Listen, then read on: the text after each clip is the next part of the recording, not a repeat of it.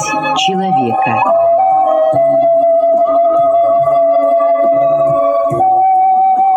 У микрофона автор и ведущий радиопрограммы, писатель Константин Антишин.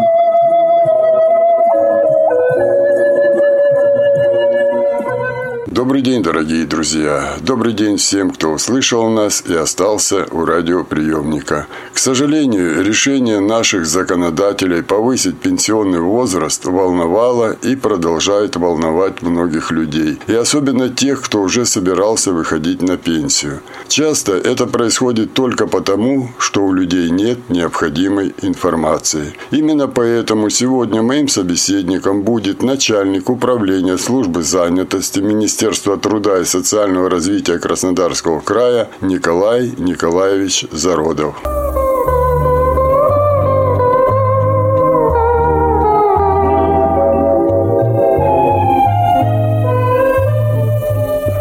Николай Николаевич, в последнее время идут звонки, что вот хорошо вы говорите об инвалидах, у инвалида есть пенсия, даже если он потерял работу, вот у меня сосед потерял работу, но у него есть пенсия инвалидная, он за нее ЖКХ платит, он кушать купит себе, там лекарства какие-то, вот ему хорошо. А вот мне шестьдесят лет, я готовился к пенсии, уже выйти, документы даже собирал, но закон изменился. А вот что мне делать? За ЖКХ надо платить, на работу не берут, так как я уже старенький, а некоторые за год уже уволились до пенсии. Вот что мне делать? Куда мне пойти? Вот я слышу, что там какую-то защиту для нас законодательно сделали, что... Вот поэтому, может быть, сумбурно я задаю этот. Но вот этим людям ответить, именно людям. Не надо перечислять номер закона, статья какая еще. Вот просто мы сейчас представим, что вот эти люди в зале, мы с вами сидим и отвечаем на их вопросы. Что им делать? Куда идти? Куда звонить? Как трудоустроиться? Если профессию поменять, то как ее поменять? Как это вот реально человечеку, который нас вас, с вами слушает, как ему это сделать реально? Опасения, конечно, понятны людей, тем более уже это все состоялось, тем более, что рассчитывал человек на пенсию. Я думаю, что эти опасения, они оправданы. Конечно, человек востребован, когда он работает, приносит пользу. Мы готовы оказывать помощь в поиске работы. Основная часть людей, которые сейчас к нам приходят, это люди разных возрастов. Но именно вот с пенсионной реформой мы отмечаем рост людей предпенсионного возраста. В том году это были люди за два года до пенсии, сейчас это за пять лет до пенсии. То есть само, сама категория людей увеличилась. Как мы осуществляем эту помощь? В каждом муниципальном образовании, в районе, в городе, есть центр занятости населения. Услуги, которые он предоставляет в поиске работы, они бесплатные. Обратиться можно в рабочее время. Основная часть центров занятости работает с восьми до пяти часов. Прием осуществляется без перерыва. Надо паспорт принести, трудовая книжка, документ, если есть, о профессиональном образовании, ну, то есть диплом или свидетельство, если среднее профобразование, любой документ о профобразовании. Если человек в ближайшее время уволился с работы в течение полугода до обращения в центр занятости, справку о среднемесячной зарплате с последнего места работы за последние три месяца. Если человек имеет ограничения по состоянию здоровья, вот само понятие подходящей работы, оно складывается из четырех основных составляющих. Здоровье человека. Безусловно, безусловно. Это, опять же, повторимся, это документ о профессиональном образовании, то есть высшее, среднее, либо начальное, профессиональное. Раньше было начальное, сейчас все среднее. Это трудовая книжка, подтверждающая твою профессию, специальность и стаж, и опыт работы. Это транспортная доступность от твоего места проживания к месту работы. И состояние здоровья. То есть, если человек сам чувствует, что он не может выполнять свою профессиональную работу по тем навыкам, которые он имеет, выполнял раньше, он может обратиться в врачебную комиссию. При каждой поликлинике у нас есть эта комиссия. пройти определенных врачей, и где они напишут, какие ограничения, ну, допустим, неполный рабочий день, либо там не может поднимать тяжести за определенный промежуток времени. Вот это будет учитываться при подборе подходящих вариантов работы. Потому что работодатель, когда заявляет нам вакансию, он говорит, ну, например, там, мне нужен штукатур-маляр, который должен работать восемь часов в день с перерывом там, час работы и выполнять такой-то объем за такую-то заработную плату. И э, мы видим, что эту работу не, мо, не может выполнять тот же штукатур при наличии ограничений, о которых я говорил. Mm-hmm. То есть он полный день уже не может работать. Либо он не может уже поднимать тяжести такие. Вы его не пошлете на ту работу, с которой он через несколько дней уйдет только потому, что не сможет. И это не ему сможет. И он придет к работодателю, он будет говорить, да я не могу выполнять эту работу. Предлагать работодателю его как соискателя. То есть у нас, да, есть квалифицированный штукатур шестого разряда, мастер, но он целый день не может работать, потому что у него состояние здоровья, врачи говорят, что он не может это выполнять. И работодатель уже будет сам понимать, может он взять такого человека, нужен он ему, способен ли он за этот промежуток времени оплатить ему заработную плату, либо нет. Это уже будет в процессе собеседования. Но чтобы не произошло так, что мы человека отправили, он пришел туда, а ему скажут, да нет, ты нам не подходишь сразу, зачем они нам прислали его. Да, да. Вот для этого то необходимо. Это выгодно прежде всего этому человеку, предпенсионеру, конечно, который к вам да, обратится. Да. Чем больше вы о нем знаете, тем, тем лучше, качественнее мы подберем. И для тем... него. Конечно, для, для него. него. Подберем эту работу, и тем э, быстрее произойдет его трудоустройство. То есть вот мы с вами сейчас тезисно отметим, что мы э, с вами сказали. Первое, что отчаиваться не надо. Обращайтесь в местную службу занятости, вам все там расскажут, вам покажут документы, вам расскажут, какие у вас права, что, на что вы имеете, как вам будут искать, если вы работу. Да. Это понятно. Сейчас мы с вами обсудили то, что человеку выгодно самому этому предпенсионеру, так его назовем, потому что он не пенсионер, но возраст по старым э, законам, по прежним законам у него уже пенсионный. Ему выгодно всю свою информацию и о профессиях, и об образовании, и о состоянии здоровья предоставить вам, чтобы вы могли именно конкретно под него искать работу. Но я хотел бы еще уточнить не о состоянии здоровья, а о его возможности выполнять ту или иную трудовую функцию. Иногда бывает, что, услышав эту информацию о состоянии здоровья, люди приходят в поликлинику, берут свою карточку о заболеваниях и несут в центр занятости.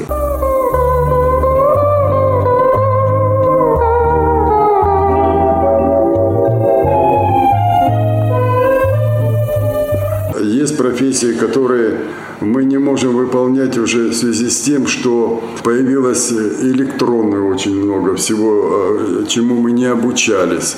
Переобучаться вот на такие профессии, где нужны очень серьезные знания, мы уже не можем, возраст уже не тот. И тогда получается так, что я вот, скажем, раньше работал, где я полностью чувствовал себя и востребованным, все. Сейчас я начинаю понимать, что или там ждут, что я сам уйду, ну просто вот на совесть, как говорится, или дают понять, что ты уже не справляешься, то есть электроника пошла кругом у нас, все это в цифровом, все это, ну, не тянут. И тогда, а работать надо, и тогда встает вопрос, а переобучение на другую профессию, вот как это происходит? Пенсионная реформа дала возможность обучаться не только безработных. Мы говорили о том, что если работы нет подходящей, человек признан безработным, ему назначается пособие по безработице. Вот эти люди тоже могут попасть вот под это пособие? Да, конечно. Это очень важно. Очень важно.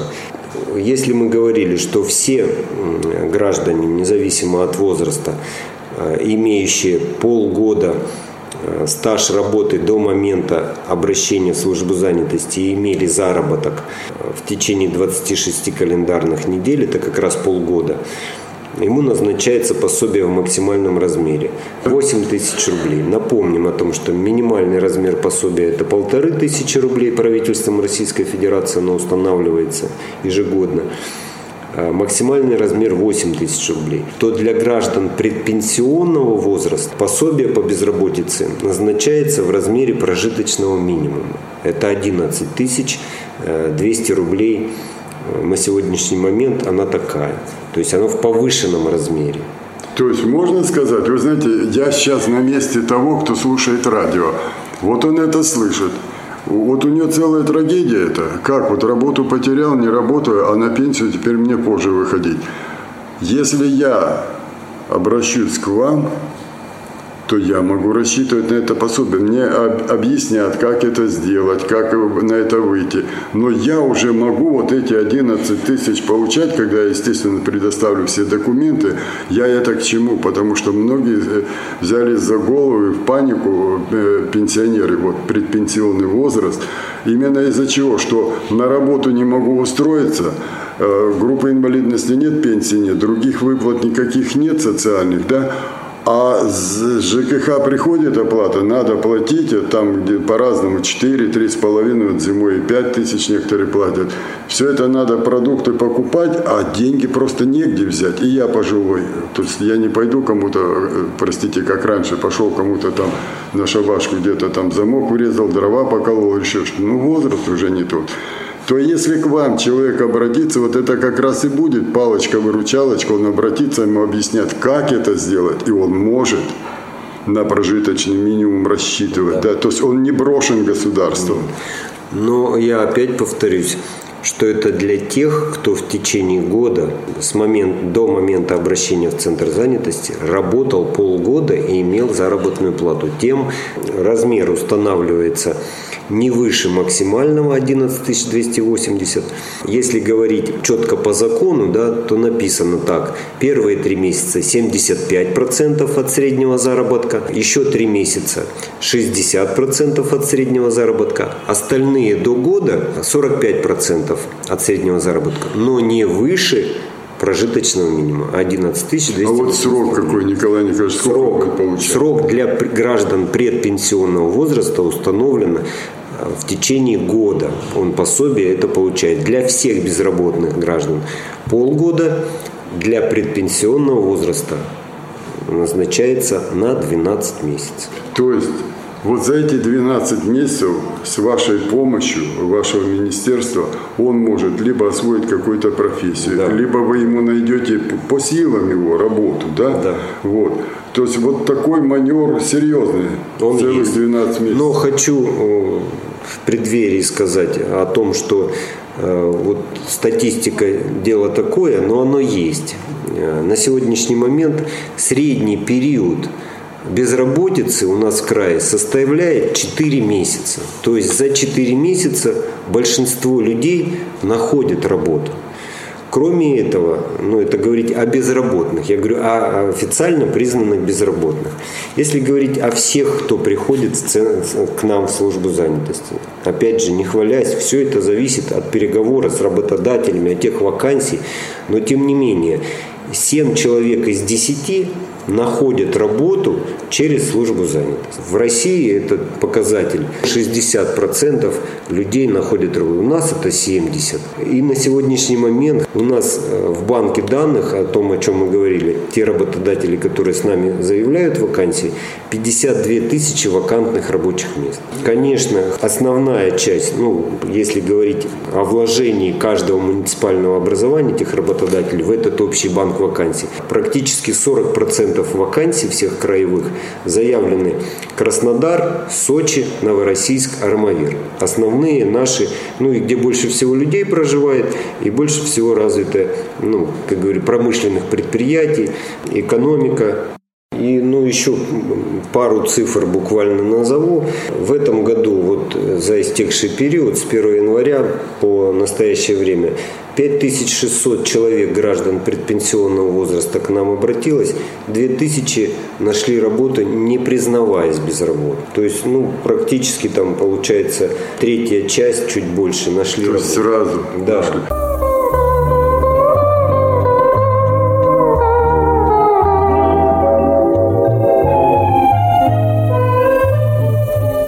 какого бы ранга у меня ни был собеседник, я всегда говорю, что я вам задаю вопросы, как вот на кухне сидит там домохозяйка или там инвалид, или это, вот он слушает радио, вот его вопросы. Может быть, они не всегда тактичные, но то, что я слышу у этих людей, я спрашиваю у вас. Вот очень многие предпенсионного возраста, которые не вышли на в связи с изменением пенсионного законодательства, они говорят, да, они вот там предлагают все, там, работу, все, но кем? Я всю жизнь учительницей проработала, а мне что там в туалетах полы мыть или там вот уборщицей. Понимаете, вот если я всю жизнь проработал учителем, да, ну вот перед пенсией я ушел. У меня в подъезде все знают, что я учитель, ко мне, соответственно, отношения. И я так живу с этим статусом, что я учитель, да. И вдруг вот я начинаю подметать улицы, вот мне дворником устроили. Многие, извините, кушать нечего, платить нечем за ЖКХ, но они в дворники не пойдут, уборщицы не пойдут. Хотя я знаю очень много учителей, лично знаком, учительниц хороших, которые сейчас моют полы. В то же время вы тоже люди, чиновники, вы тоже люди, у вас тоже родители, вы тоже эту тему знаете, потому что э, если ваш папа или ваша мама, он инженер был, уважаемый, для него очень важно на старости, как соседи скажут, как что, какие работы вот этим людям, имеющим какой-то уже статус, достижение. Все, многие имеют звание заслуженных, ну вот пошел на пенсию, а не получается на пенсию, он же не пойдет уборщицей. Вот тут как-то вы смотрите на это. Предложить учительнице мыть полы, ну я б не знаю, я б не смог. Если говорить об учителях, вот из этих пятьдесят две тысячи вакансий, о которых я вам рассказываю, две тысячи пятьсот сегодня востребованы. Это врачи, две тысячи востребованы учителя. Если говорить о городе Краснодаре, то здесь, конечно, вакансий врачей и учителей чуть поменьше. Учителя требуются в селе. У нас даже в нашем законодательное собрание специальную программу разработало, где сельский врач и сельский учитель востребован, им даются дополнительные деньги, предусматривается выделение жилья как такового. У нас сегодня заявлены вакансии на сегодняшний момент и врачей, и учителей, в том числе с предоставлением жилья. То есть, если мы говорим об этой категории людей, то, пожалуйста. Для пожилого человека, вот та же учительница, ну, это связано с... Здесь соседи, друзья, столько жили, переехать в новое место. Это все-таки тяжеловато. Возможность есть другая. Можно рассмотреть не обязательно сразу прям уборщицы. Есть другие, любые профессии, специальности, близкие к тому или иному, но выбирать все равно необходимо самому человеку. Если ты не можешь, уволился, видишь, что ты не можешь работать уже в этой школе, либо в этой обстановке, и уволился, но здесь надо принимать решение самостоятельно, либо мы идем на повышение квалификации, переподготовки, либо, ну, если говорить об учителе, здесь возможность можно передать свой опыт студентам, я имею в виду при подготовке абитуриентов к поступлению в вуз. Можно открыть собственное дело. Это репетиторство. Репетиторство, да. Здесь мы тоже можем помочь. Ну, мы говорили о поддержке предпринимательства. Пишет человек свой бизнес-план. Он даже может дело свое. Конечно, конечно. Репетиторство, частное предпринимательство, образовательная деятельность в виде услуг по подготовке к экзаменам. Пишет бизнес-план, составляет, ну, во-первых, круг предполагаемых получателей этих услуг. Все это указывает, обсчитывает стоимость услуги, узнает это, сколько стоит, пишет бизнес-план, защищает его. Поддержка есть для того, чтобы хотя бы купить компьютер, оборудовать стол, рабочее место. Даже это может происходить у себя на дому, как ты опишешь этот бизнес-план. Выделяется этому человеку порядка сто девяносто тысяч рублей. И он, естественно, отчитывается потом в налоговую инспекцию и так далее. ну, как возможность такая, она существует. У человека и хорошее образование, и опыт, скажем, руководящей работы, или где-то там инженерной работы, или научной работы. В общем, я пришел к выводу к одному, что не надо у соседок и у соседей спрашивать, где место уборщицы, и вот кто-то там. Не надо это делать. Надо просто обратиться в управление занятости, в эти службы. И перед вами, как говорится, на столе откроют огромный объем, предложат, предложат вам работу. Не уборщица, а вот и это, и предпринимательство, и переобучение, и еще какие-то. И вот вы выберете, и не факт, что вы выберете где-то убирать что-то, правильно? То есть идите сюда. Неважно, кем ты работаешь, важно, что ты хочешь в дальнейшем. Не надо останавливаться, не надо унывать. Ну, все-таки предпенсионный возраст – это не край сегодняшней ситуации. Это следующая ступень, которую надо пережить. Не надо замыкаться в себе. Надо приходить, общаться с теми людьми, которые могут вам помочь. Ну, вот, например, ну, я опять же, наш центр занятости. Есть другие кадровые агентства, которые тоже занимаются этим же, помогают людям найти работу. У нас есть э, такая услуга, которую вы тоже можете получить. Это и социальная адаптация, то есть как искать работу, с помощью каких форм, как себя преподнести. Это у вас есть. У нас у есть. Да, у государственной службы. То тоже бесплатно, бесплатно да. Абсолютно. Это происходит таким образом. Человек не может найти работу, потому что ну, нет такой работы подходящей. Мы предлагаем профобучение. Человек ну, не всегда решается, что я готов идти учиться. А специальности можно озвучить? Какие специальности? Ну, наименований порядка пятьсот. Специальности или программа обучения, или повышение квалификации. С этим перечнем, опять же, почему я говорю пятьсот? Мы ежегодно проводим опрос работодателей, что он прогнозирует на будущее, на текущий момент, кто, кто у него востребован, да? Да, и кто ему будет в ближайшие пять, а теперь семь лет мы запрашиваем и формируем эту потребность. На основании этой потребности мы как раз и формируем перечень профессий, которые востребованы. Этот перечень мы вывешиваем также на наш сайт, даем Министерству образования, чтобы они тоже ориентировались под те программы, которые требуются работодателей. Формируются и новые направления подготовки, и те, которые действуют. Кроме этого, формируется и количество учебных мест для образования. Но это я к чему все рассказываю, что с этими профессиями, специальностями, направлениями подготовки, востребованными должностями в том числе, можно увидеть тоже на нашем информационном ресурсе kubzan точка ру. Кроме этого, каждый центр занятости ежемесячно формирует перечень этих востребованных профессий, вывешивает у себя на сайте. Мы передаем это в эм эф цэ, в каждой эм эф цэ. У нас с ними заключено соглашение, и вся информация о востребованных профессиях, о ситуации на рынке труда, где, в каком районе, сколько безработных ищут работу, какие профессии востребованы, информация об изменении трудового законодательства, о прожиточном минимуме, о средней заработной плате по отрасли, о размере заработной платы по вакансиям, о которых мы говорим. Все эта информация размещается. И, ну, это просто интересно людям тогда, когда действительно он уволился и столкнулся с этой ситуацией.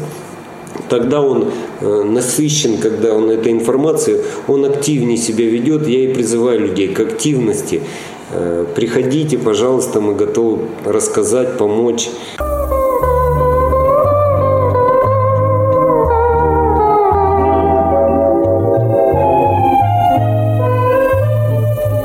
Это мы говорили о безработных.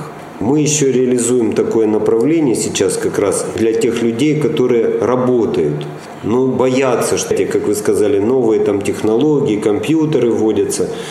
Мы предлагаем сейчас и работодателям, и самим работникам тоже бесплатно за счет средств Федерация выделила деньги в рамках национального проекта «Старшее поколение. Демография». Мы тоже включились в это направление. вместе с Министерством образования создали там наименование профессии уже не пятьсот самых востребованных, а где можно обучиться. Их тысяча девятьсот наименований профессиональных программ, где предлагается и занятым, те, кто работает, и не занятым, пройти переподготовку, смежную профессию получить. И основная цель, конечно, чтобы эти люди остались на рабочих местах. Нам выделили порядка сто восемнадцать миллионов рублей на этот год, чтобы мы помогли сохранить свою занятость тысяча семьсот тридцать шесть человек. Это и работающие, и незанятые. Это не касается безработных. На безработных отдельные. Так вот, сегодня мы имеем реально потребность в этом есть. Люди идут. У нас уже на сегодняшний момент с образовательными организациями заключены договоры на обучение тысяча восемьсот человек.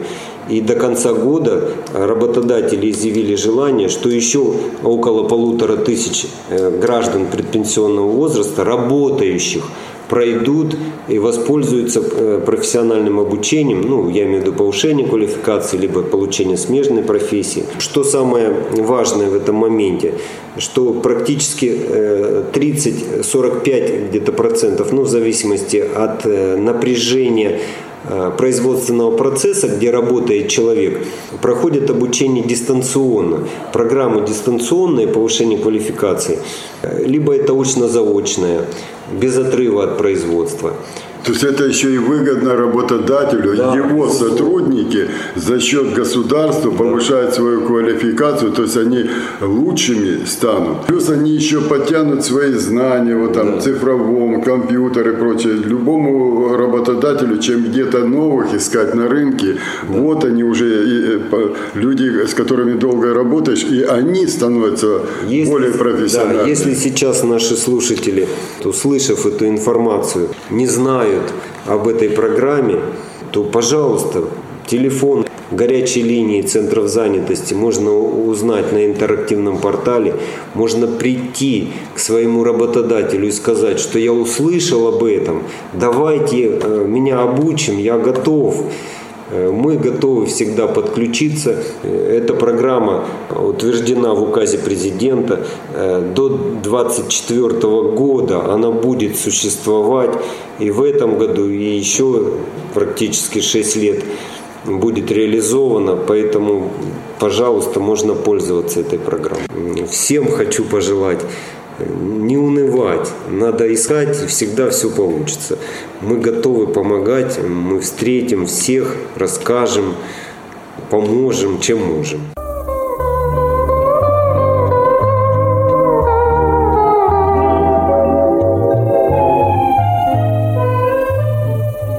Ну что ж, дорогие друзья, наше эфирное время закончилось, и мне остается только напомнить вам, что сегодня моим собеседником был начальник управления службы занятости Министерства труда и социального развития Краснодарского края Николай Николаевич Зародов.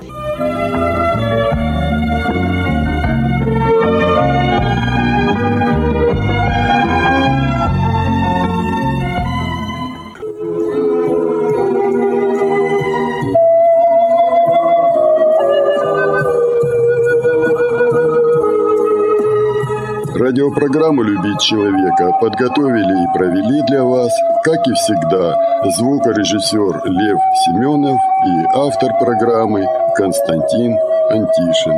До свидания.